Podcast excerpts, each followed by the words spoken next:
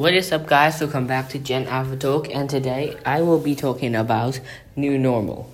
So, the new normal is literally now in 2021, and I hope things will go back to normal in uh, within 2022. I hope so. But the normal, I quote, is not the same normal we had in 2018. It's called the new normal, and I will be explaining it to you right now. I've talked about this on like my first days of podcasting when uh, like a year ago when I know not a lot of things that those days. Uh, I am here to re-talk to you guys about this. So, how to adapt your business for the future and focusing on today. Not only adapting your business, but adapting your life too. So, in more than one article referring to the crisis, we have read about how we should adapt to a new normal as if it were a stage that begins when the crisis ends. Well, it is true that there are stages in the development of crisis resolve, resist, return, reimagine, and reform, according to McKinsey.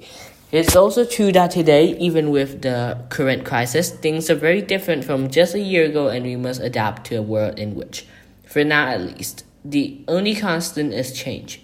It's time to let go of the past and actively address circumstances, aware that this will require continuously transforming our companies and to adapt them to new market conditions. To help you do this, focus on the following key actions. Number one, reassess the needs of your customer.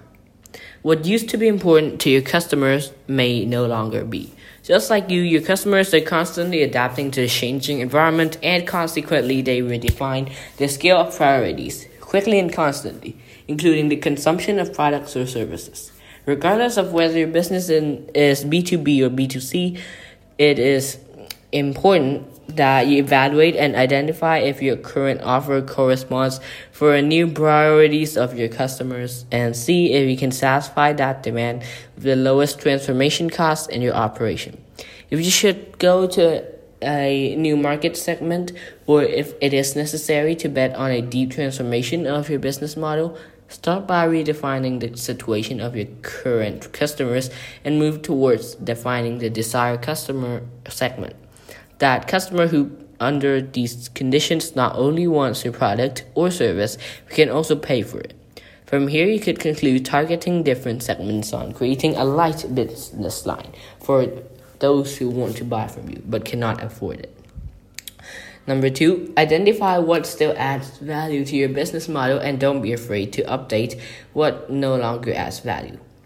Part of the success of a business model is its structured compliance for a prolonged period. However, recognizing what as a business model has lost its validity, then updating it without pain is just as important. The, the sooner you identify which part of your business does correspond to the new priorities of your market and which ones have become obsolete, the faster you can adjust to current market demand and align the operation. Uh, use the target uh, use the largest amount of predictive data on market behavior that allows you to make informed decisions, minimizing risk or creating uh, contingency plans that cushion falls. The objective will be to envision the future of your company with scenarios built with information focused on what is going to happen. Use only scenarios with information from the past corresponding to the internal behavior your company to establish how it how it has responded to previous challenges and define what you will need to solve the gaps that the new business model will entail. Number three, prepare your staff for change. During crisis periods of change or conjunctural convergences, transparency and communication is essential. Not all personalities are prepared to assume the vacuum of uncertainty, and uh, and that hence some prefer to be entrepreneurs and others collaborators. However, in the face of crisis, solidarity is usually a common trait in work teams. Gather your staff and share the perspective of future good and not so good events, granting the confidence of the expected results and certainty of people's scenarios built with timely and accurate information. In the end, what your team will consider is that you're in control of the situation and that there is a plan to execute. Get your teams to contribute the most relevant ideas to contribute to the transformation of the organization in favor of the new established objectives. You'll be surprised to see very successful suggestions in the process. Number four, analyze your financial maturity and don't be afraid to ask for help, always with a plan. It's not a common practice among small entrepreneurs to have a contingency fund that they can draw on in a crisis, especially when they're constantly reinvesting their own profits to grow. So it's perfectly normal that the crisis and economic contraction of the sectors has taken the majority by surprise. If you're not businessman or businesswoman highly motivated by finances, it's time to get fully involved because you will have to make a strong, precise, and forceful decisions to stop financial leaks finance business model transformations and make essential adjustments in the operation, start by stopping the luxuries that do not compromise the quality of your product or service and check if from the updates of the previous points you will need additional financing. Now that some international suppliers have contracted, it is a great time to look at local and national suppliers. They're emerging and positioning themselves in the market with a lower cost. Plus, it's a great way to reactivate the local economy. You can rely on financial experts uh, to consolidate, consolidate, uh, consolidate good strategies that work in stages with clear actions that allow you to continue operating austerely and still achieve your goals. Take the opportunity to define if you're willing to include new partners or investment capital in your company. Even so, this does not relieve you of the responsibility of dominating the finances of your organizations. Remember that there is no money that reaches in a broken purse. Number five, monitor your results.